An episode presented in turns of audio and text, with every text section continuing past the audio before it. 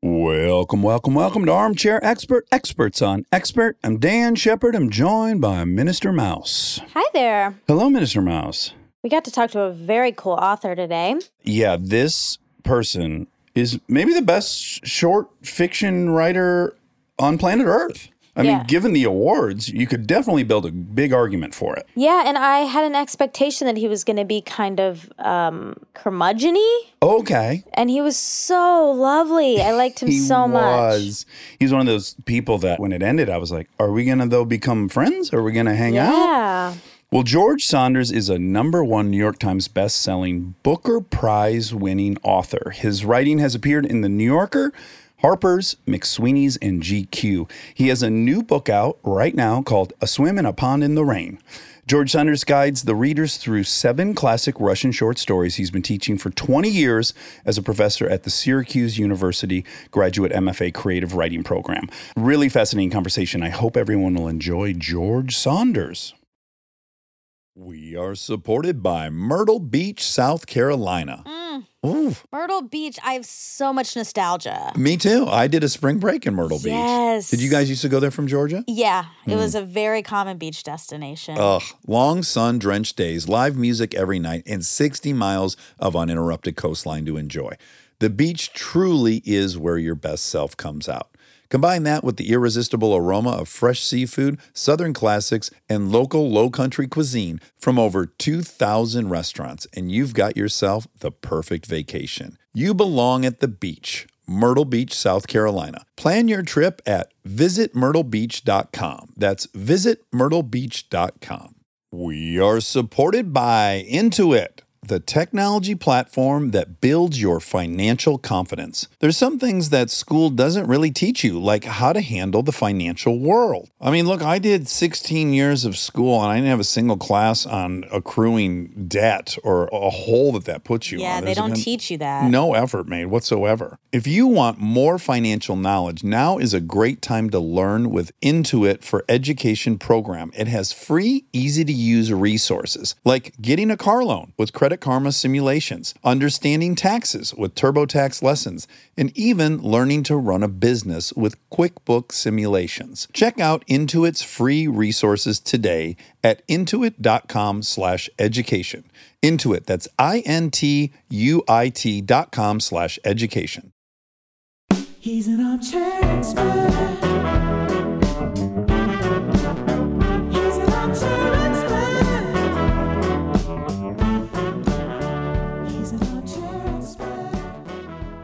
So, George, it's so great to meet you. And I want to start by just bonding a little bit. The second mm-hmm. I started reading your stuff, I thought, God, I hope this guy likes Raymond Carver. And I hope this guy likes Tobias Wolff. And I was just so delighted to see that those were mainstays for you as well.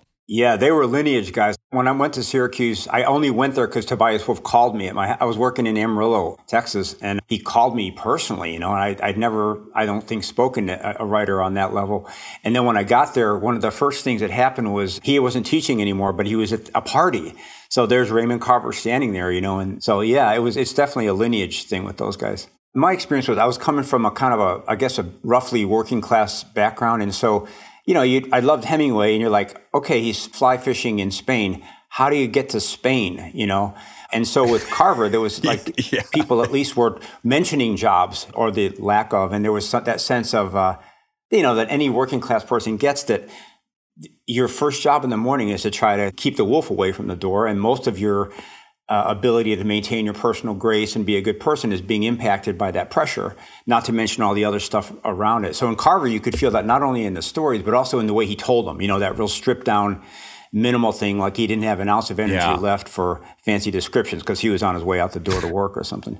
There's one of his short stories where a, like a vacuum cleaner salesman comes to the house and I could just so relate to what an event that was and just how boring fucking life is and how these dinner parties where something's a little bit inappropriate becomes like Mount Everest and that just feels so real. That's life. It's not actually being in World War One and falling in love with a, a nurse. For me, it's more that like God, life's a, a, a slog. Thank God this vacuum cleaner salesman arrived. Yeah, and you know also that idea that like most of our life is a lot of mental phenomenon. Like you're you got your monkey mind going, and you're thinking, and you're positioning yourself, and you're defending yourself, all of which is kind of delusional. And then you bump into another person who's doing the same thing, and hilarity ensues. So I think in these Russians and, and in Carver, you get that sense that you know most of the biggest part of our life is private and internal and a little diluted, and then the sparks fly when that person has to go out and confront somebody else in the same boat. Yeah, you were describing. I watched the interview with you, and you were describing. Um, there's this beautiful little clearing around Syracuse where you live, and it's just a big open snowy field. And the setting, at least in your mind, for one of your most famous stories, where a little boy who's just absent-mindedly playing and living in this creative world bumps into a man that's going into the woods to just die peacefully. And I just love how you juxtapose. Yeah, just two entirely different points of view in a moment in time on planet Earth that are going to make sparks happen. Right. And that, you know, when I was younger, it was, you know, you get into that thing where you're like, okay, I have to figure out which story to tell, and it should be grand and tragic, and it should, and that's such a buzzkill, and I don't think anybody can start from there. But if you kind of start, you know, let me describe one human mind and let him sort of think like me, and in my case, it's a little ramped up, you know, but not much. Get a person thinking and worrying, and you know, like if you were doing that process and you made a guy just because he's part of you, you made a guy who was whose number one fear was being embarrassed in public. And you could make that hmm. case pretty comically and quickly. Okay, as soon as you do that, if I convince the reader that that guy is real and that he really, he's okay, except if he drops a bomb in public, he feels terrible. Then if he goes on an elevator and farts, hmm. you're in the realm of plot. You know, because we, we, we, we were him for a few minutes and now we did this terrible mistake and then, you know, the doors closed. So, yeah. That's great. Listen, this has nothing to do with your book or you, but I'm going to tell it to you because you're going to like it. My wife, who's the cutest human on planet Earth, knows that she can just fart at will anywhere she's at because everyone will think it's me. It's so obvious it's the big lumbering gorilla that did it. so on airplanes, she does it, and in elevators, she'll do it. And I told her at one point, I said, the next time you fart in an elevator, I'm going to look at the people and say, that was her, not me. and George, it happened. So we got in an elevator. We're going down, just the two of us. She farts. Get to the ground floor. Three ladies walk in. I know what they're walking into. And as we're crossing, I say, I just want you guys to know it was her. And what I saw immediately on their face was not only was it him, he also has no integrity and just threw his wife under the bus. Yeah, lose lose. I think you're not going to get out of that when you just got to go, yeah, yeah, that, that was me. That was me. that was me. You're from Amarillo, Texas, and you have one of the more interesting trajectories into being a multiple award winning short story genius and a professor. And I am quite interested in a, in a couple legs of the journey, if you'll indulge me. Sure. Well, I guess it depends. It depends what you've unearthed, I guess. I'm no world class researcher, so you're safe. You went to college in 1981. You got a BS in geophysical engineering from the Colorado School of Mines in Golden, Colorado. And just what I, I want to know really quickly, because I hesitate to tell you this, but I also have been paid to be a writer. I, I sell screenplays. I've been writing my whole life. From eighth grade, was like, I'm going to write. And so, because I was going to write, everything I did was romantic. Even the depths of my addiction, Odine and Allie's on GHB, I would have the frame of mind to go like, "Oh yeah, here we go." And I just want to know, while you're engaged in that pursuit, were you too like living on some bizarre romantic delusional cloud? A hundred percent. There's that little part of your mind that goes, I wish this wasn't happening, but oh, it's kind of cool that it is. No, for sure. And you know, and that's kind of a superpower in a way to be going through something like that and saying, oh, that individual is going through that. It can kind of kind of help. But for sure, all that stuff was a, that double vision you talk about. Yeah. Yeah, it's almost like a, uh, a disassociation, which again becomes a real Achilles tendon in a way because you could not be observing the very visible red flags that you need to rechart. Yeah, you're only observing the cool parts, maybe. You know, I had an experience like that one time. I worked in the oil fields in Asia for my first job out of college, and all of it had, I had definitely, you know, about a third Hemingway and embarrassingly about a third Indiana Jones. Like I, I even bought one of those hats, you know, it's like a, Uh, so, like, but but I went over, and this is when the Afghan War was going on, you know, and I thought, okay, I'm going to go to Pakistan and get in there, and I'm going to write the great Afghan War novel. So I I went to Peshawar, I guess it was, and I met some of the Mujahideen, and they had a place where they would stay when they were sort of between engagements. It was really intense, and I went there enough to where they kind of trusted me, and then I asked, could I, would, would you take me in? And they said, no, no, no. And then finally one day they said, yes, they would. And so they had some conditions, and one of them was you can't wear your glasses because the helicopter gunships will see you. And the hmm. second was if you do get hit, we have to leave you behind because you're not essential. So I went home and you know processed that.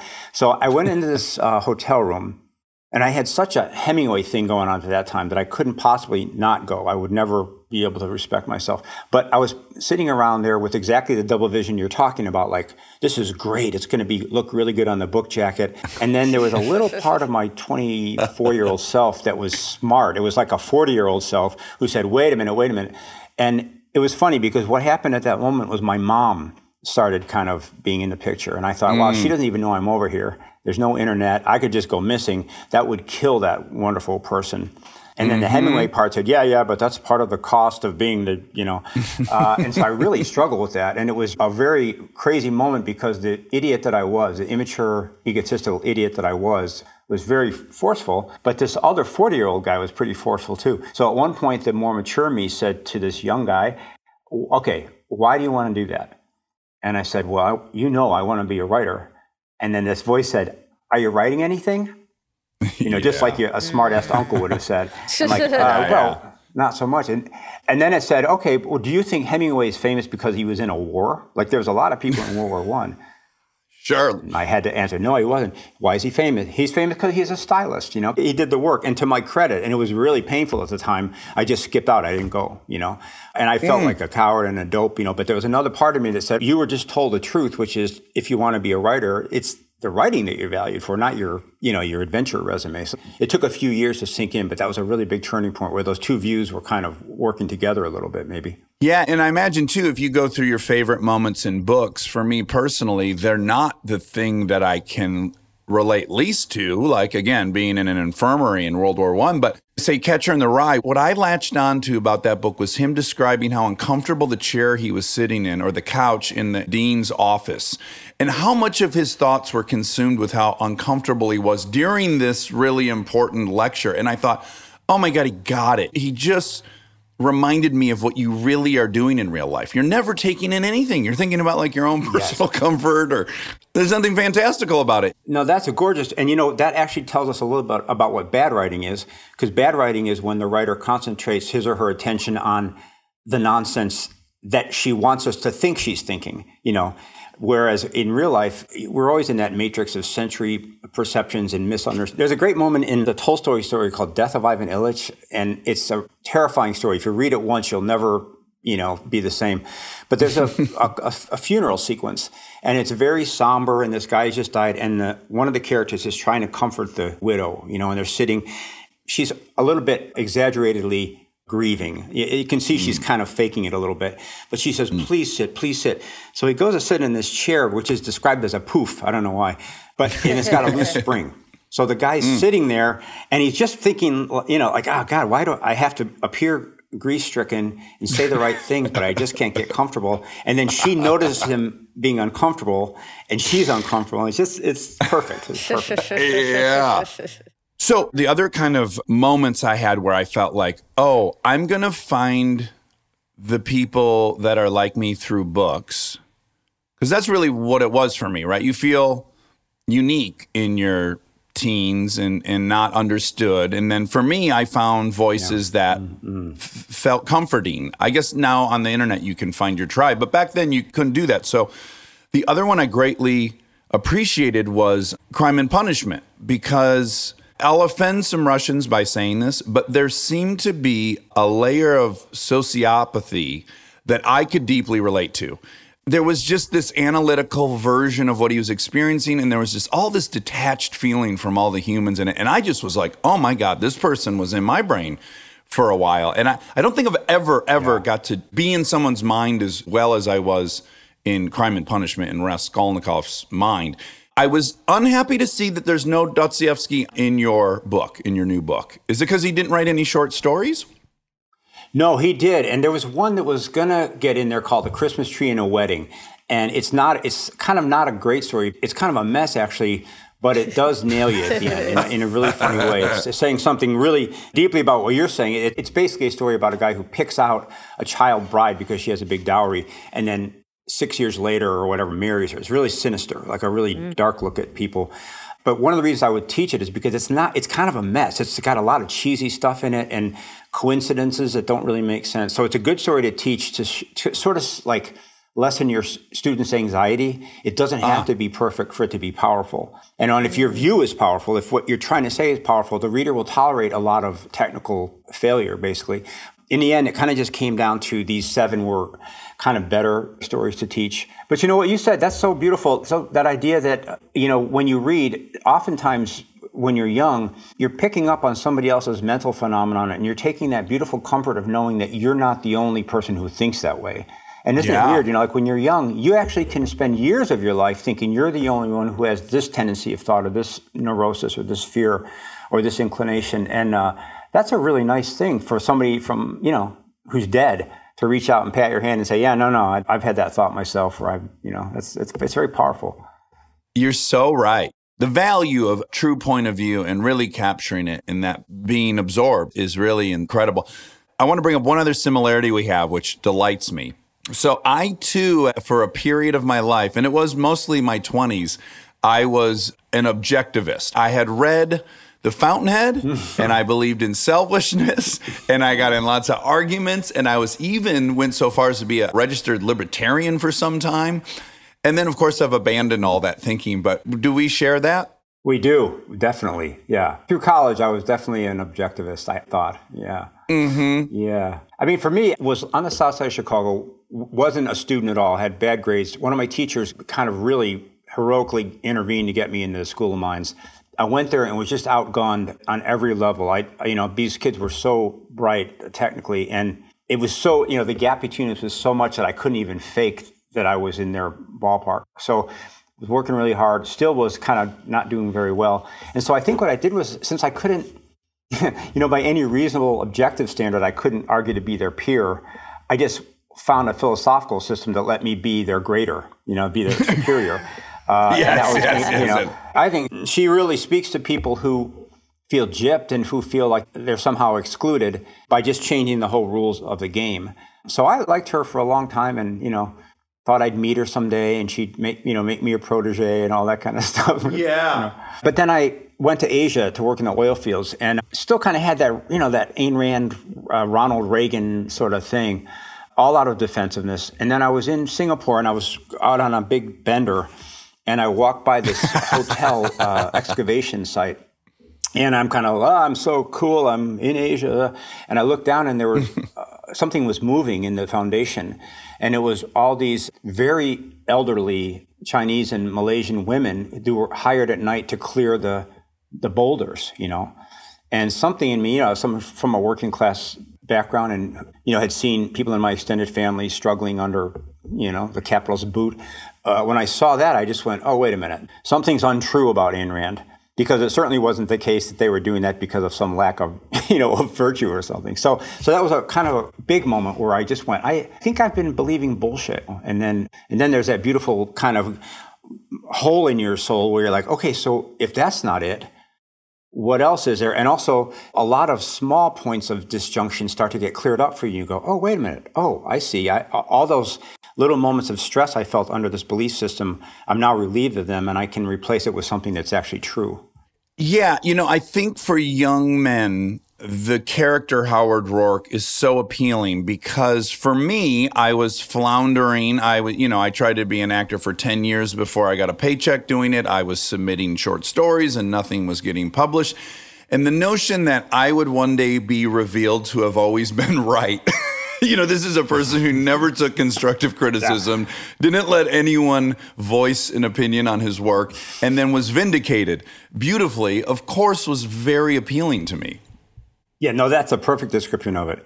They kind of get you where you live, don't they? Because th- that guy never falters in confidence. And he, I, I wrote a piece a couple years ago called "I Was Ayn Rand's Lover," And uh, and in that, you know, she actually does come to my high school, and we hook up. But what's funny is how th those stories are so full of like sexual violence and rapes that both parties agree was actually wonderful, and it's a very strange vision. But for me, you know, that the, the weird thing is, if we're being honest, like I wasn't going to go to college. I was in this band, and it was a band in Chicago, really good guitar player. He knew a guy who knew a guy who knew a guy, somebody in, who was in the Eagles or something like that. So we were all set.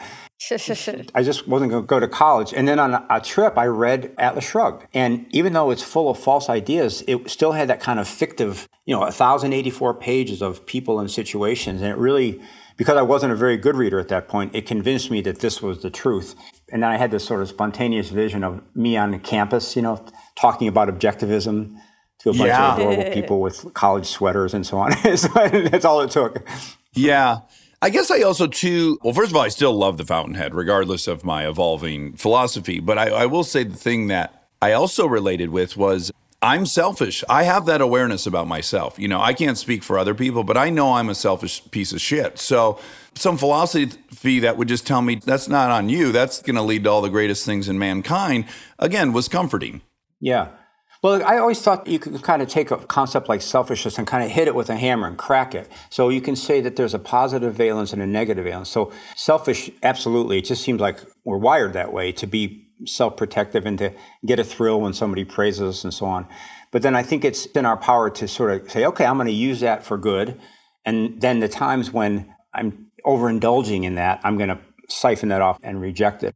And then also, like, it's so funny. I turned 62 this year, you know, and at that point, you're kind of, it's almost unimaginable how repetitive you've become to yourself. You know, your habits of personality that were so charming when you're 20, by 62, they're like a monkey on your back and you just can't get rid of them, you know? yeah. so then the selfishness, selfishness, you, you start to see it's kind of like, well, what selfishness means is these thoughts in my head that are positioning me as central to everything are dominating all the time. Even when I'm mm-hmm, being mm-hmm. humble, I'm being selfish, actually. I'm admiring myself for my own humility, which is selfish. So mm-hmm. it gets Yeah. to be a little crazy. And I guess for me, the, the idea is that that actually is a delusional representation that comes out of consciousness that is very Darwinian, but also ultimately isn't in touch with what's going on outside of your body. So it's a bit of a, of a crisis. And then to get to this age and have done, you know, meditation and art and all that and go, yeah, that ego, I've maybe gained half a percent in 62 years and there's still 99.9% or whatever it is. It's a little scary actually, you know. Yeah. The thing that I've come to, if you're interested, is uh, I am selfish. But lucky for me, I'm writing the story of my life. And in the story of my life, I don't feel that great or like this guy that much when I win at the expense of others. I like me more. I still selfishly, I want to look in the mirror and enjoy the guy I'm looking at. And lo and behold, acts of service give me that feeling. And so I haven't like let go of selfishness. It just, I feel like I've redefined who I want to be selfishly. And I find being selfless is always just more rewarding. That's really beautiful. You know, the, in the in this Russian book, there's a story called Master and Man by Tolstoy, and that's exactly what Tolstoy discovers. Is you know, there's a guy in it who's he's kind of a a capitalist. You know, he's a, a landowner, and he goes out on a holiday with this peasant to try to buy land. And he shouldn't really be out. It's a snowstorm, and they get stuck in it. And I won't give too much away, but you know, he's kind of a bad dude, and and so the whole story is about can this bad person be transformed? And the mechanism of transform that Tolstoy proposes is much like what you just said. He doesn't become a totally different person. He's still got the same energies, you know, of acquisition and accomplishment and activity. But at the last minute, just as you're saying, he just says, let me repurpose those. And instead of having it be about my self celebration, let it be about service. And suddenly, all those things that were terrible become kind of lovely superpowers that, that he has. And uh, anyway, it's, it's a, an amazing, amazing story. Yeah. So there are seven classic Russian short stories in A Swim in a Pond in the Rain, which is the title of the book, A Swim in a Pond in the Rain. And I want to know because I tried Tolstoy and I couldn't get into it. So clearly I'm missing the boat. And I want to know why you selected Chekhov, Tolstoy. I can't, is it Gogol? Gogol and Turgenev, yeah. Yeah. So why are those guys the ones that were selected? What is it that they have mastered that you thought was so relevant in explaining what makes a powerful narrative? Yeah, well, part of it was just pragmatic because I started, I was working as an engineer when my first book came out, and then I got this job offer at Syracuse. And one of the classes you had to teach was called a forms course. So that's like you had to pick some literature and then use it as a way to talk about craft. And so that was way over my head. But I had read a couple of these stories and loved them. so I thought, okay, I'll just assign these Russians and I'll read them before class. And I think these are really kind of like if you were teaching a songwriting seminar, you would pick out a Hank Williams, maybe, maybe uh, Beyonce. You take the Beatles, you, you know, you, uh, a Gershwin. You know, so you just want something that is really good and really simple. Maybe not the very best of the work, but the sort of you know seventy five percent stuff. Because it's kind of like story morgue. You're just taking the story and putting it on the slab and going, okay, this thing's been out a long time. People love it. The person who wrote it is dead. Let's get in here and take it apart a little bit. So you, we're kind of talking about the physics of the form.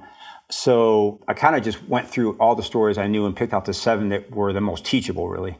Is there a national character of Russian writers? Like, do you think there is anything that's like a connective tissue about those writers? Well, I'm not really an expert on Russians, but I think it goes back to what you and I were talking about earlier. When you're at that stage of your life where you need something, you need to have your identity, you need to have some power in the world, you need to know how to interpret all this stuff that's happening to you. The Russians really spoke to me then because they understood that to be the purpose of fiction. Sometimes we think fiction is this kind of lofty thing that is meant to be not understood and to not be relevant, but we kind of punch our clock and go in there and let it beat us up, you know. But I think the Russians understood it as no, this is a tough spot we're in here in this life. Storytelling is a way that can help us. It can help us maybe not answer the questions, but deepen the questions. And as we talked about earlier, it can kind of assure you that whatever fix you're in, you're, you're not the first person to be in it. So I think for me, they kind of have a moral ethical feeling where basically they say, once there was this person and she got in trouble. All right, and who doesn't want to hear that story? Yeah. And what do you think the impact of great fiction can have on someone's life and their ethics? I mean, we're, we're talking about it. Like, we were both infected by selfishness, and we were probably infected by many other things along the way. And I wonder, yeah, what ethical things do you think someone could take in from these? The most honest answer is that's what each person is reading to find out. And in the book, I make a real case for reading in a certain way, which is okay, let's assume that you've read a reasonable number of things or tried to, so you're not a complete blank slate. But as you approach a work of fiction, your mind is pretty blank about that work at the moment. You're just sitting there in the concert hall waiting for something to start. It starts, and right away you're going to have a reaction, almost in the first couple lines. That's just completely automatic. So part of the job is to say, okay, I bless my reaction, whatever it is. I'm not going to do that insecure thing where I reject it or try to overwrite it with something that's more scholarly. I'm just going to accept it, even if it's boredom, even if it's anger. Hmm. And then at some point later, I'm going to try to articulate it just to explain it. So you could just say, you know, it's like a roller coaster ride. If you go on a roller coaster and it goes completely flat for seven hours and never varies in speed, you know, you're going to get off and go, that was ridiculous. That was not a roller coaster. Whereas if you go, you know, very quietly and then you drop 300 feet, you're like, okay, now we're in the game. So I think you can kind of use that same energy. I think you have to use that energy when you're talking about a work of art. So it shouldn't be something that you have to have some kind of weird elitist training to do. It's it's about human experience. So I think that's what it teaches you first is to trust your own instincts. Hmm. And you know, in the same way that if you walk into a party and it feels creepy, well, a mature functional person goes, I am feeling that this is creepy and I'm going to bless my reaction. I'm going to react accordingly. So in a certain way, it's what it teaches us is to trust our own minds, you know, to trust our own assessing capability. Beyond that, I think for me, the list is, you know, it's kind of simple. You, you go in and in a good story, first of all, you're reminded that your initial projections are just pretty facile usually. You know, you, you're walking down the street and you see a person, you judge them instantly. You can't help it. Well, in fiction, you turn on your heel and you follow them, and then you leap into their head for a few pages. And by the end of that trajectory, you're them. You know, you've taught yourself something about your own projections. And then for me, with these stories especially, I get at the end and really I just feel more alert, you know, or I, I guess I feel more fond of the stuff that's going on. Like you read a Chekhov story and you look up and you see a bird outside, and you're like, oh, wow, you know, uh, that's a bird in the same world as Chekhov's world. And I'm still here. I still have responsibilities and I haven't fucked it up yet. And I can, you know, Yeah. I can go ahead and, and do something. Yeah. That's, and that's a lot, you know, it's, it's, and even if it only lasts for 10 minutes, it's a pretty big deal. it kind of has that effect of like a psychedelic in a way where you are seeing things in a completely new way than you would have before you were exposed. Exactly. Yeah, same environment. And it tells you something about your apparatus too. Like if you've been on hallucinogen and you step out, you go, oh, so this everyday mind is just a quirk. It just happens to be. I just happen to see the universe. Yeah, yeah. Not that I would know. It's you become aware of that everything's a version. Like, oh, this is my Right. um, my sober version of it. Now this is my psychedelic version. It's all the same data Right, being right. constructed differently. It's also really f- Right. interesting that you specifically said, you know, you in the first couple pages you get a feeling and you should just embrace it because I remember this is probably one of the only times I remember having that feeling is reading Lincoln in the Bardo. The first couple pages, I was at the park and I remember being like, "Whoa, what is this?" Like I was really taken by it and just just the feeling of like, "Oh, this feels magical and playful and it's rare." You know, it, it was just it's incredible. It does feel like a little bit like a drug when you Yeah. when it's great. It does feel like, ooh, I'm in another perception or something. Yeah, It's- transported. Yeah. yeah. Stay tuned for more Armchair Expert, if you dare. We are supported by BetterHelp. Listen, I understand that sometimes you want to keep things to yourself, process your emotions in your own time. But if you keep everything bottled up, it can have some serious consequences. I have therapy on Saturday. I'm really looking forward to it. I had therapy this morning. Yeah, you did. Yeah, and it put me in the greatest mood. We had a long, big day, and I just felt much better for having you some- were not to out you, you were a little grumpy going in. I was. I was. I was to be Rob and I received some texts. Yeah, I was locked out of my therapy setting, which is this attic. But then you felt much better after. I felt much better. And I even made some apologies. Um, talking things out can be so helpful. And if you want a safe space for that conversation, I recommend therapy. Check out BetterHelp if you've been thinking of trying therapy. It's entirely online, convenient, and flexible.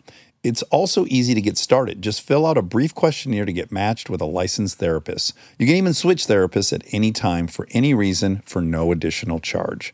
Get it off your chest with BetterHelp. Visit betterhelp.com slash DAX today to get 10% off your first month. That's betterhelp, H-E-L-P dot com slash DAX. We are supported by ZipRecruiter.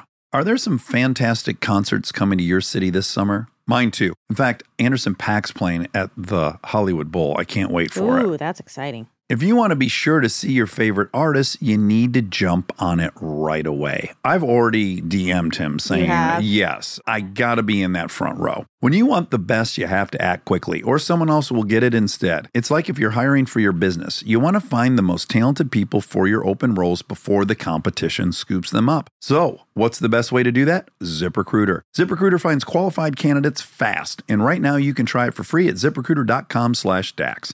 Got your eye on a rock star candidate? ZipRecruiter's invite to apply feature lets you cut the line. Once you review ZipRecruiter's list of the most qualified candidates for your job, you can easily invite your top choices to apply to encourage them to apply sooner.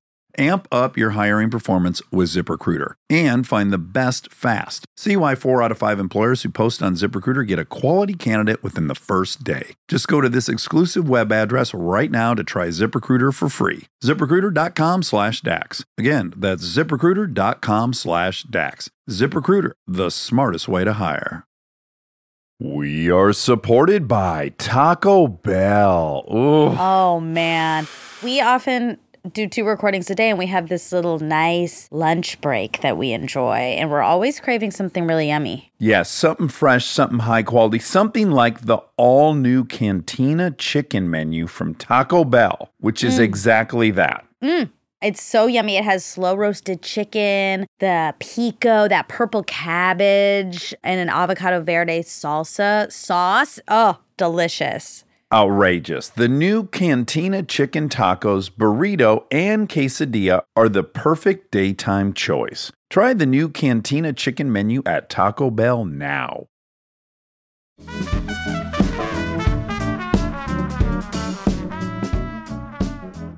Do you find that for you, really great writing puts you on fire to write? Like, do you find when you do consume something extraordinary that you're really inspired to write yourself? Yes. Yeah. And in fact, I've done this for so long that I kind of know which books to go to to get that little spark. Like there's a Russian named Isaac Babel who's got, I mean, for me, I drop into any paragraph of his, even in translation, and it's just like, oh yeah, words. I remember, you know, that kind of mm. feeling of, of potential. Yeah, what they can add up to. You know, I think this book would be awesome for anyone who like is intimidated by these authors as I am. I'm very excited to read it because you've been teaching this class for 20 years. So I have to imagine you you know, you're fucking good at this point at walking us through these particular seven Russian short stories. Yeah, that's exactly it. I came to these things from a, a pretty windy path, and I had to kind of teach myself to like them. And you know, early on, I, I read some Chekhov, and like, that's just, I don't know, it's nothing to it for me. So I love the idea of being a kind of welcoming host and saying these stories are absolutely meant to be about your experience, no matter who you are. There's no prohibition, and there's no, you know, bouncer at the door. And so to be a guide in that is really nice. You know, I teach at Syracuse University, and we get like 600 applications every year for six spots. Oof. So the students are they're off the charts when they show up. They're great. So there it's easy teaching because they come to us with a lot of skill, but often like two or three obstructions, you know, that they just can't get past. I always say we're trying to get them to be the writers that only they can be. So that's sort of Yeah. like that last 20 feet of Annapurna or whatever. So it's kind of psychological work. And I think, you know, as I'm getting older, the, the role of encouragement is so underestimated to say to somebody else, you're really doing it beautifully right there. That can be a great class for somebody if you're being truthful and you're being specific to say, you know, man, page two, I was really near tears. It was so good. That's a big deal. And also, I think in art, you know, that it seems like the enemy of art is just is self-remonstration you know to beat yourself up and to believe that you're the only one who doesn't have the skill and so to be a little bit encouraging and also part of this of teaching these kind of stories is to say that even if you're that initial reaction we talked about is negative that's totally cool. You can work with that in a classroom almost better than you can work with a positive reaction. So just to, I guess to sort of encourage the young writers to to really feel what they feel, and then to get in the habit of of what I call micro choosing, where you know if you have a twenty page story, you got literally tens of thousands of little choices to make, and so part of the training is to f- train yourself to find where those are, and then to do them in a spirit of I guess joy, really, you know, or like strong opinion. And in that process, then you've infused your story with 10,000 bits of you in there. Uh, And I think that's kind of what you really pay for when you, you know, when you pick up a book or you see a movie or you see stand up or something, listen to a song. You're really hoping to see another human being in a kind of exaggerated form, which you know you can only do by choosing. And I think that happens best in a kind of a, an encouraging atmosphere, really. I can hear so much Buddhism in what you're saying. Mm, like mm. the idea that you walk into a party and you have a reaction and you don't fight it, you acknowledge it, you let yourself feel it, you don't fight it. Am I right on that? That that's a little bit of where that's coming from? You're 100% right. 100% right. And yeah, you know, the idea that, you know, we came into the world with this, inside this powerful machine that didn't have an owner's manual, but we can kind of make one up. We can kind of discern it. And I think so for me, I don't really know which came first, but I think writing came first. But this idea that the only power you really have is to discern what's actually happening in the given moment. That's really it. And that often the idea that your ruminating mind is the enemy to that. You know, if, again, if you're at that party and you're going, "Oh my God, my pants are too tight," and that dip looks pretty good, and boy, oh boy, you know, then your brain is busy and it's it's missing the the data that's coming in. Yeah. So same way with writing. If you're sitting in front of a piece of writing and going, "This was sure good yesterday," oh boy, oh boy, don't forget to tell more about the mother. That's taking up some bandwidth that could be used for just uh, simple observation. And in that mode, you have a lot more freedom actually if you're reacting to what's actually in front of you instead of the thing that your mind is telling you is there. It somehow makes the whole thing more playful also. You know, I, I had a really nice email conversation with Michael Pollan about this, and he has that beautiful book, How to Change Your Mind. And I was just asking, Yeah. do you, does he have a sense of what are the three mental states? There's meditation, there's creative flow or whatever, and then there's hallucinogenic experience. And what he said that there's some uh, beginning indication that there's a similarity there. I don't think it's really been figured out, but it's interesting to me to think that the mind is a machine and it works in different ways, and and so you could optimize yourself, which to me means keeping my eye on the you know a handful of times in my life when I felt really open and really loving, and really minimized as a person. and seeing is there a way to steer myself back to doing that more often instead of just sporadically and accidentally. Uh, the most fascinating thing about drugs, in my opinion, is they don't add anything to your brain, right? All the pharmacology that gives you all the feelings you experience exist in your brain. All those drugs are doing generally is inhibiting uptake of some of those, right? And it's allowing the chemicals that exist to interact with your brain differently. And just that simple acknowledgement cocaine's just inhibiting the uptake of three things. All that's in you is so fascinating to me. Yeah, and then that, then the lesson is that mutability of consciousness. That you know, the George that wakes up in the morning is just a quirk. It's just, as you said, an accident. And there are literally an infinite number of manifestations that could be there, which is kind of thrilling. But also for me, I, I think there's something about that in the end of life too. In Buddhism, they say that the mind is like a powerful horse. That as long as you're alive, it's tied to a post. You know, so your your mental mm. phenomenon are kind of limited. When you die, the rope gets cut. Oh, oh. So you're still on the horse, and that mind is doing, you know, that, so that that's both lovely, but I think also a little scary. I hope they're right. As an atheist, I've never wanted to be wrong about something more than, than to find out that there's some Eden I will play in at some point. but back to finding your way back to love, you know, the fact that you had your first prominent work at 38, CivilWarLand in Bad Decline, I felt like it took me forever to find employment in my chosen pursuit. And it was agonizing. It was, I mean, it was so much a part of my addiction.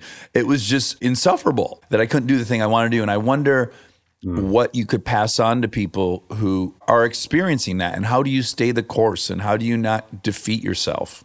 Yeah, you know, for me, I couldn't believe that it wasn't happening. I had this narrative that it would. But what happened for us was that my wife and I, Paula, she's also a, a novelist, a wonderful novelist, and we met at Syracuse and we got engaged in three weeks in like the romantic Syracuse ambiance.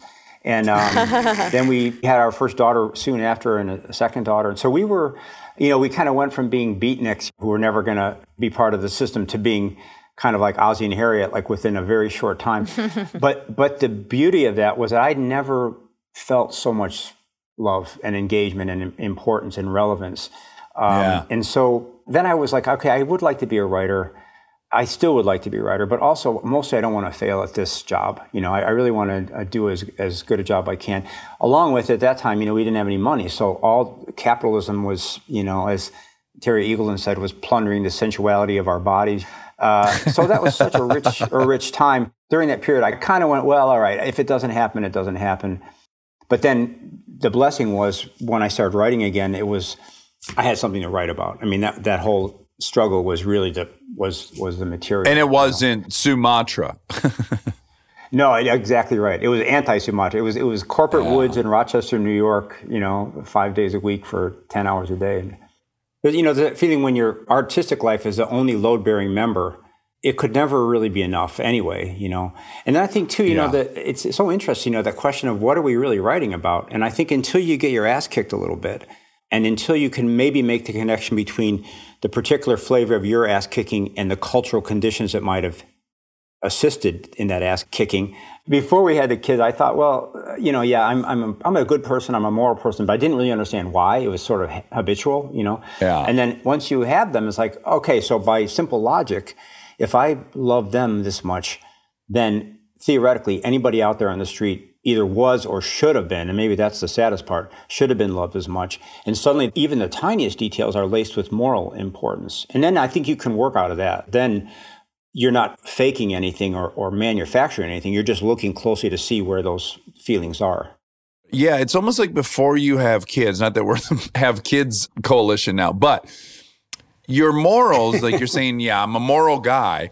Your morals are really defined by what you're not doing. Like, oh, I'm a moral guy because I don't steal and I don't do this and I don't do that. It's not actually like proactive. Whereas once you have a kid and you start literally sacrificing a lot of the things you'd rather be doing to help somebody, then they're actually they're an action more than they are an antithesis mm. to other things. I don't know what that has to do with anything, but as you were saying it, it made me think like, yeah, what are morals if you're just like not doing stuff?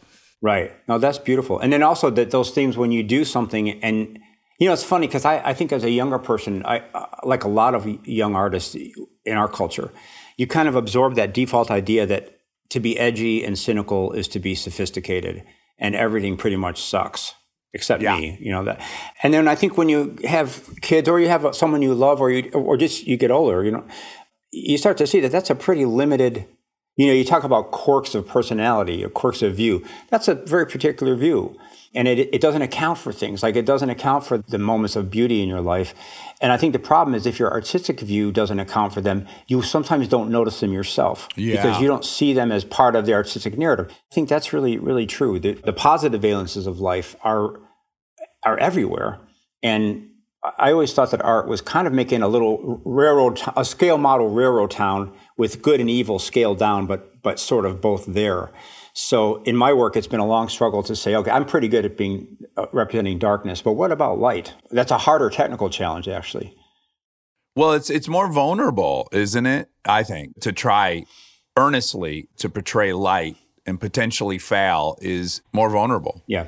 There's a, so some kind of catch like like happiness writes blank or happiness writes white. That happiness on the page, uh, it takes a little more skill to energize it. You know, to show a violent act or a n- negative act, it kind of plays. But to show a small act of kindness or presence is that's why I think we love Chekhov because he can actually do that without making it mm. seem maudlin or sappy or anything.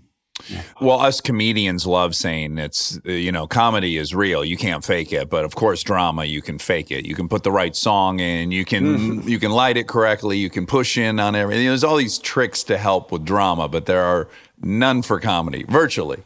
Oh, that's awesome. Yeah, that's great. And you know, one of the things in the class, I put in a couple of stories that are kind of honkers. Like, I, I don't know if this is really a honker, but in the book, there's there's one called The Singers by Turgenev, and it's a rough read. I mean, I, and I did a kind of bold thing by making it the second story. It's really long winded and really digressive and sounds really old fashioned. And I put it in the class pretty early too. So I think that's a sign of faith to say, we can actually make a positive thing out of something that we maybe don't have a positive reaction to. So, in other words, let's say that you, hmm. you don't like Hall and Oates a little bit. As long as you don't hate them, you can go in and say, well, actually, Yeah. the thing about them that I don't prefer is this. And it still becomes a positive thing. So, with that, that Turgenev story, there's always a really lovely moment where I bond with my students because they have read it. They usually don't like it. They come in and I'm sitting there arranging the papers on my desk and they're kind of looking at me like, oh, that guy, that old fart has lost it, you know? um, but then once we start talking about it and they feel that I'm totally going to allow them to not like it, as long as they're articulate about it, then the class takes off because then we can say, all right, sure, yeah, absolutely. Everything negative you're saying is true. And yet, you know, isn't there a little powerful moment here? They concede, yes, there is. And the real takeaway is hope for them because it means if 80% of their story sucks, it doesn't mean it can't be saved. You know, you don't have to have that sort of absolutism that my story is either all right or all wrong. But sometimes even the way a story or a movie or a song starts to falter is setting us up for a triumphant uh, recovery. Yeah. So my big trick to myself to sit down and write is I give myself permission to write something terrible. I'm like, the goal today is not to write something fantastic. It is simply to write. I'm wondering if you have any similar like technique you've learned to trick yourself so that you can just start doing the thing you do. That is so right. That's great writing advice. And I love that phrase, give yourself permission to. That's the biggest thing, I think. I'm kind of a fanatic reviser. And to me, learning to revise your own work with true, you know, abandon is exactly equal to eradicating writer's block. Because David Foster Wallace said writer's block is just a case of having artificially elevated expectations of yourself. So uh-huh. you start to write, you know you can't do that, so you just quit. Whereas my mm. thing is, as it sounds like yours is, just write something and trust that later your taste will assert itself and will help you sort it out.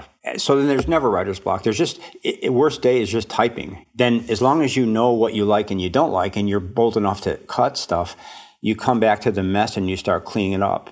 That's my whole thing. I actually do it way too much. I mean, I have, there's one story I worked on for 14 years and 100 drafts is not uncommon. But the blessing of it is, you know, if you if you're doing that, you're giving yourself so many chances to make those micro choices that I talked about. So many, infinite. You know, it's like being in a recording studio with infinite takes available. So for me, that's a really good way to, yeah, to sort of infuse my view into it without. And here's the thing that kills me. There, there's these great slogans about writing. One of them is Gerald Stern, this poet says, if you start out to write a poem about two dogs fucking, and you, you write a poem about two dogs fucking, then you wrote a poem about two dogs fucking. so, so the idea is if you know what you're trying to do and you do it, you've bummed everybody out. So the trick is how do you how do you go into something and keep it fresh and respond to what's actually there instead of what you thought you put there. So the rewriting for me is there is a one reliable way to do that. And the other thing that happens that's really weird, and I kind of always feel funny saying this, but the person that I am in day to day life, I'm not really crazy about him. He's he's too nervous and he's too people pleaser for sure, you know, and a little bit of a Pollyanna. And when my first draft, that guy is there and I don't like it. But give me six years and I can tweak that guy out of existence. And what replaces him is, I would say, a better version of, of me that's a little funnier and smarter and kinder. So that's really an addictive thing to find that you can turn up the, you know, the light on yourself a little bit. And for me, because of those aforementioned qualities, it's all about revision. You know, I have both found that in directing movies and editing, and it's just like, you know, every ounce of fat you get out has this exponential impact on everything else. And Monica, as well, she edits this show and what she can do by leaving in less. And I heard you talking about working on a short story that was 10 pages long and you were just repeatedly saying to yourself, you know, I, I don't think this story's worthy of someone having to read 10 pages. I think this story for seven pages, that would be kind of like a good cost benefit. I mean, I'm putting words in your mouth, but I just kind of like that approach of like some level of like, this is too many pages for someone to have to spend on this thought. Yeah, I, always- I always think of that as, as like, I'll go, uh oh, time to shrink wrap this baby. But, but I think, you know, one of the things about this revising thing that's kind of exciting is that you're going through all these revisions and you're finding out different things about yourself and a better part of yourself is coming forward. And it's not you anymore. It's not, you know, George. It's this thing on the page that you're responding to you over and over again. And one of the things that was really exciting to me was, you know, when you're young, you have that obsession with finding your voice because it's such a torment for a young artist when you do work and then you look at it and it doesn't look or feel like you. There's nothing special about it. Anybody could have done it. I remember in my 20s just almost being physically sick when that would happen. But with this revision stuff, you find out that, okay, if I, you know, try to do a big Beckett monologue out of my head right now, just make some crazy talk up, okay, I can sort of do that, and that might be fun. And that's one way of making voice. But if I go through it with a red pen and cut stuff out, that's an even better way of making voice. So you can use both. And so it means you don't have to be brilliant right now. You just have to be iteratively intelligent for the next three or four months. And so making voice is not some, for me, is not some kind of mysterious thing where you either got it or you don't. But you can actually work toward it with that same kind of iterative application of preference, I guess which is I'm sure when Monica's editing the show, you know, that she's taking the crap out of it. She's taking out the weak stuff. And in taking out the weak links, you get a new form and you get a new energy and you get a, a new, int- actually, it becomes more intelligent, right? When you edit. I remember hearing somebody, I can't remember who it was, but they were talking about, maybe it was the editors on Arrested Development, but they were saying that they spent a lot of time deciding how many times the phone could ring. You know, uh, cutting out those uh, uh. that mm-hmm. 0.4 seconds, you know, and that actually that adds up to something in the end. Like in what you're saying about when Monica has the show, it's like you can't underestimate pace and rhythm. That's like such a character in all this. Yeah. It's hard though when you're in that mode and like you said you've been writing a story for 14 years. Like at some point you have to say I'm done. That is so hard to do. It's so hard to do. And I, I was at, uh, you know, Faulkner's house is set up like a museum. And one of his quotes is up on the wall. And it's something like, I usually do this in a southern accent, but no, I'm too shy. But here, here's something like, often when I reach the end of a book, it occurs to me that I could go back and make it better. But then the next idea comes to me and I'm off, you know? So I think uh, for me, it's a matter of finding the mix between, I know that my first draft should not see the light of day. No way. I won't have it. When you get down to that 14 year mark, you're in some pretty crazy territory where you're you're sacrificing many other stories for that one. I worked with an older actor who knew Billy Wilder, and this was in I, I think the '80s. He got a call from Billy and said, "You got to come over tonight. Come over for dinner. I need to see you." He comes over and he goes, "Okay, I finally got Sunset Boulevard correct." So he's still editing a movie that came out 30 years before and wants to show somebody. Oh my God, I love that. I balance that by saying I publish a lot of stories in the New Yorker, and there's a really wonderful editor there, Deborah Treisman, and we are kind of in mind meld after all these years. And what will happen is that there's a really intense six or seven day period where we are just so far inside the story that even like I'll say, you know, that semicolon on, yeah, yeah, yeah, I know, you know. So Yeah. I, I kind of say when you're in that zone, you're making a lot of really smart decisions that you really don't want to risk remaking later because you won't be in that kind of frenzy. But still, it's funny to be reading a story aloud and go, "What? Well, who put that sentence in there? You know, Or, who put that semicolon in there? Hmm. It's, it's a totally wasteful semicolon." Ugh. Well, my last question for you is in your time in Sumatra, did you see any orangutans in the wild? Yes, and in fact, this is a source of shame to me. I owned one briefly. Uh, actually, it was, it was a gibbon. A, a gibbon. Okay. Yeah. No, we were really out in the jungle, and uh, we we were in places where there had never been trails, even, and we were prospecting for oil out there. So I don't know who they were, but they were kind of from the village. They brought a little gibbon to our camp, and they said, in not so many words, that they'd obtained this baby gibbon by killing the mother Right. and did anybody want it or they'd have to release it and it would die so i'm like yeah and then they they named the price so i, I bought this little monkey saying and again it's, in, it's right out of indiana jones so it's perfect yeah, yeah, yeah, but what they didn't show you in the movie is that this, the monkey really thinks you're his mom, you know. And so it's I'm working at my desk and he's on me and he's shitting on me and he's if I put him down, he shrieks, you know. Yeah. Oh. Yeah, but we, you know, it's funny. We talked about Ayn Rand, and that was a big moment for me too, because I realized that just by being wealthier, essentially privileged, I had disrupted things. You know, my very mm. presence in that forest with the money sign over my head had made these people who probably would leave the monkeys alone go up there and kill the mm. mother and bring her. And then after that point, it's so complicated because then what do you do? And Yeah. so yeah, so it's, it's it was a good little lesson in imperialism, just sitting at my desk being shit on.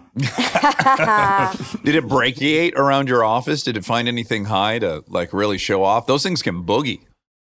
No, it was so. You know, honestly, it's sad. It was so young that I had a little box for it, and it didn't even like the box. It literally wanted to be around my neck twenty four seven, even at, at night. And so it was uh, terrible.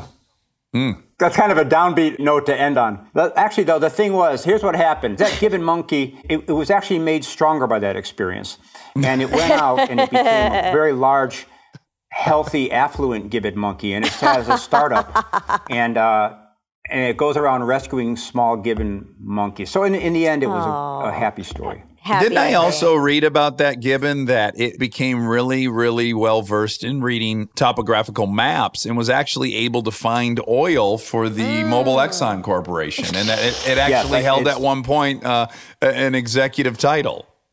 It became kind of a, a hero of, of capitalism and democracy. I guess it just proves that everything really is good. It all is good. Oh my God. It's been so fun talking to you, George. I want to take your class. Me And- uh, too. I want to be one of the six slots. There's no way we could be, but you know, I don't know. Maybe maybe we can like. Do you ever let two bozos audit like just one of your classes if they were in Syracuse yeah, for the day? you too. Yeah? You bet. Come up anytime and you're welcome. You bet. It was really a privilege. I love what you guys do. Oh, thank, Thank you. you. thank you. Yeah, it's really really fun. I hope I get to meet you in real life. So stay safe and uh, good luck with a swim in a pond in the rain, which we're gonna read. Oh, yeah, that's a I'm for excited. real. Yes. Thanks so much. Thank you so much. Stay tuned for more Armchair Expert, if you dare. We are supported by Squarespace. Guys, we have a Squarespace website that's just gorgeous. That Wobby Wob, you uh you built that yourself using all the templates, yeah? I sure did. Yeah, easy peasy. So easy. The best part about Squarespace is it's an all in one website platform for entrepreneurs to stand out and succeed online. You can get discovered fast with integrated, optimized SEO tools, and you can choose from professionally curated layouts and styling options with Squarespace Blueprint. Plus, you can kickstart or update written content on any website, product description, or email with Squarespace AI. Head to squarespace.com for a free trial and save 10% off your first purchase of a website or domain with the code DAX. We are supported by Celebrity Cruises. I know what you think. As long as you're on vacation, you're happy. But the truth is, some vacations are better than others, and there's one that's better than all of them Celebrity Cruises. With rooms, food, and service like theirs, you'll never want a vacation any other way. And you won't have to with all the places Celebrity goes. They even have weekend Caribbean escapes if you're short on time. So visit celebrity.com, contact your travel advisor, or call 1 800 Celebrity and see why nothing comes close to Celebrity Cruises. Ships Registry, Malta, and Ecuador. We are supported by Twizzlers. Uh-huh. I love Twizzlers. Monica, hit me with one of your memories from eating Twizzlers. Movie theater Twizzlers. Always. So nostalgic. yeah, and it was cool. Like the cool kids ate Twizzlers. Elevated. Wasn't Yeah, baby stuff. That's right. No matter the situation, the perfect candy to relieve your boredom is Twizzlers. Other candy can be too sweet or overpowering, but Twizzlers is the perfect level of sweet. And it comes in a perfect chewy twist that everyone knows and loves. In the humdrum of everyday life, Twizzlers is a perfect treat. Go buy Twizzlers today. Tap the banner to shop now. And now, my favorite part of the show the fact check with my soulmate, Monica Padman. Dope. George Saunders. What a sweetie pie. What a sincere man. I'm going to say that was, if I had to use a single adjective to wrap up my thoughts on him, sincere would be the one. Yeah, I really enjoyed him. He sent us an email after. I'm trying to pull it up. Calling us jerks? I don't think it was that. I think it was a lovely email. Let's see. Oh, I kind of recall this. I want to say he even said if we were in Albany to swing by. Is that what it said? Hi, Monica. I loved, really loved being with the two of you yesterday. I mentioned that little comic piece about Ayn Rand yesterday and thought I'd send it along. He wrote that one. I was Ayn Rand's lover. Mm-hmm. He sent that. Oh, Yeah, and it's really funny, and people should check it out. It's on the New Yorker under the humor humor. Section. And that's the section on bones.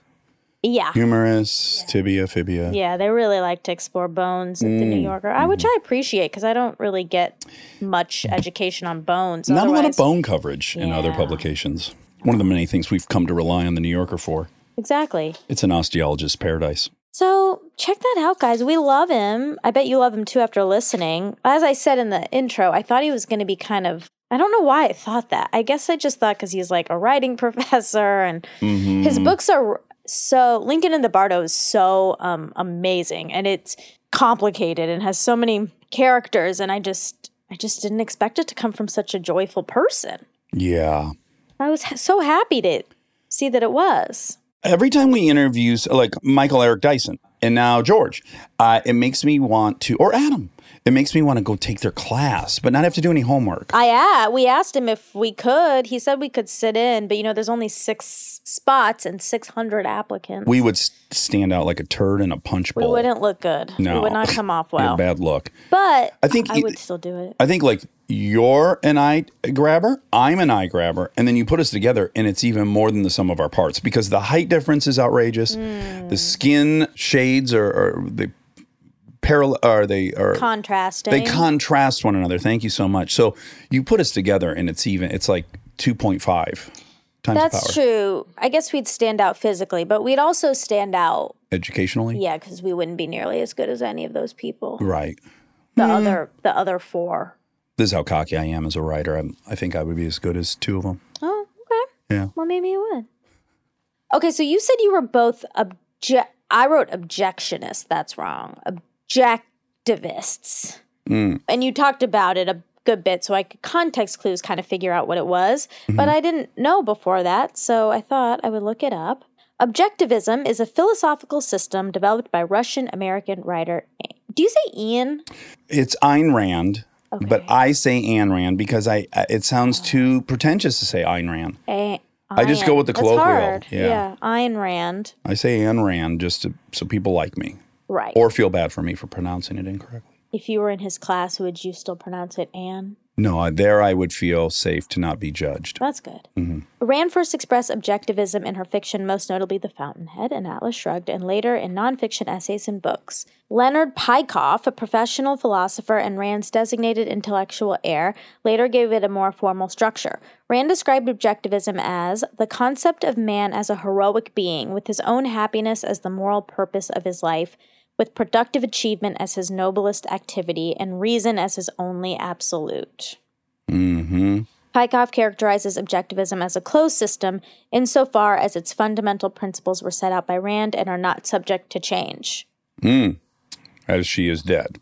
Yeah. It's a very appealing concept. And I think my takeaway is I still think there's a ton of validity in a lot of her points, which is people are just selfishly motivated. That's how people are motivated. They are, and if you try to pretend otherwise, it's dishonest. And, and yet within selfishness can come great bridges and buildings and public works and all these things that benefit many people other than just the selfish pursuer of those. But I would say, as all things, like none of these singular theories are true. Everything's too dualistic. Humans are too dualistic. The world's too dualistic or more polylistic, whatever. Yeah. And so, yeah, I was still uh, at an age where I thought, oh, yeah, I want the one take on humans, and that's the one I'm going to subscribe to. Yeah. I liked his journey with it. I liked that he shared that he realizes it was insecurity that led him there and owns that. Yeah, he was a gentle soul. Yeah. Well, a Buddhist, so can't be that surprised. That's true. You come to expect that from Buddhists, just like you expect the bone report in the New Yorker. There's certain things Some you come things to you de- can count on. you depend on them. Yeah. Um, is cocaine inhibiting the uptake of three things? I just looked up some cocaine stuff. I couldn't find that exact stat, but I was just going to read this little section from drugabuse.gov. Okay. How does cocaine produce its effects?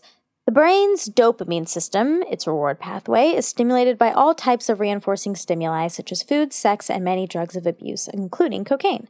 This pathway originates in a region of the midbrain called the ventral tegmental area and extends to the nucleus accumbens, one of the brain's key reward areas. Besides reward, it's hard to talk about the brain and mispronounce stuff, Uh huh. Well, it's it's um ironic. but not in a good way. No.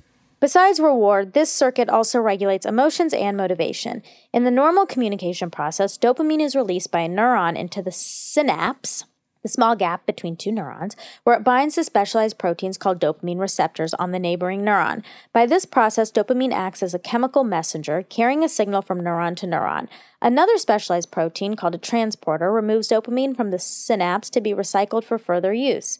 Drugs of abuse can interfere with this normal communication process. For example, cocaine acts by binding to the dopamine transporter, blocking the removal of dopamine from the synapse. Dopamine then accumulates in the synapse to produce an amplified signal to the receiving neurons. This is what causes the euphoria commonly experienced immediately after taking the drug. The three that it inhibits, uh, cocaine acts by inhibiting the reuptake of serotonin, norepinephrine, and dopamine. Hmm. Yeah, which I think is really unique for there to be a triple uptake oh. inhibitor. I'm reading a great book about dopamine right now called The Molecule of More. It's so fascinating. And in fact, there was the chapter I was listening to as I fell asleep last night was about alcohol. What's interesting about alcohol, he says that there's two sensations you're getting. One is inebriation from the alcohol. Mm-hmm. And he said, in general, people don't actually enjoy inebriation. What people enjoy is the first 90 minutes of drinking. And during the first 90 minutes of drinking, what's happening is your your brain is actually uh, opening up all the dopamine because of the excitement of a pending change in your mood. Oh. And then that dissipates. That's why the first 90 minutes is so fun with drinking. And then you're left with inebriation, which most people don't enjoy nearly as much. That's interesting. Yeah, Yeah, and I was like, "Oh, that that makes sense because there's such a difference." there is. There definitely is. Oh, yeah, first 90. tracks. Woo. On Sunday, I will have gone a month. Oh, really? Holy smokies. And you'll be in Georgia. I will be, yeah. So I I will continue it there, and then it will have been almost two months by the time I get back. Wow. Wow, wow, wow. Yeah, it's good. I think it's good. He thought maybe it was Arrested Development where they were talking about figuring out how many times the phone could ring as like the funniest amount of times. Oh, Um, uh-huh. and I I couldn't find that, but I'm I'm sure it's true because I'm sure they thought about things like that. You got to. yeah. You just got to. That was it for George. Hmm. It was really a nice conversation. We don't really have authors on very much. We had David Sedaris, obviously. And I mean, we've had We've had a few authors on where we talk more about their work, not about their process. Uh huh. and I like learning about the process. Me too. Jonathan Safran Foer.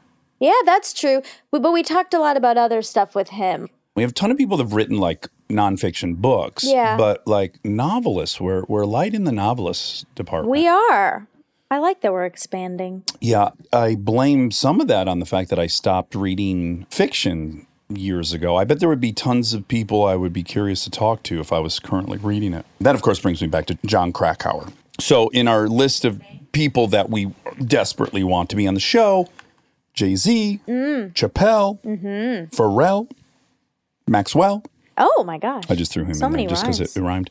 For me, uh, Krakauer is the, the writer still that I'm. I didn't know that. Oh, he's my very favorite of all the nonfiction writers. I can try to get him on. Have you read? You haven't read any of his books, have you? I've read half of Under the Banner of Heaven, okay, but that's it. that's that. But I liked it. I just Did you just forget you were reading it, or Kind did you? of. Yeah, that happens. I will start it on a vacation or something, Hmm. and then I'll be into it because I'll have time. And then I come home, and then I don't get back to it. What are your plans for Georgia? Do you have any exciting plans that you've made already, or thoughts you've had about what you're going to do? No, just see my family, be with them. My dad got his second vaccine yesterday, so that's great. And my grandmother got her second vaccine yesterday. And my grandfather's getting his second vaccine on Monday. Oh, fun! You'll be able to see everybody. So, yeah, I'll get to see everyone, which And- will be really nice. And what about your mom? She's not vaccinated, Okay. unfortunately, but it'll be really nice to see them. Yeah. All right. Well, have a safe, fun trip, and we'll we'll talk to you from Georgia. You will. That we will. I love you. Bye.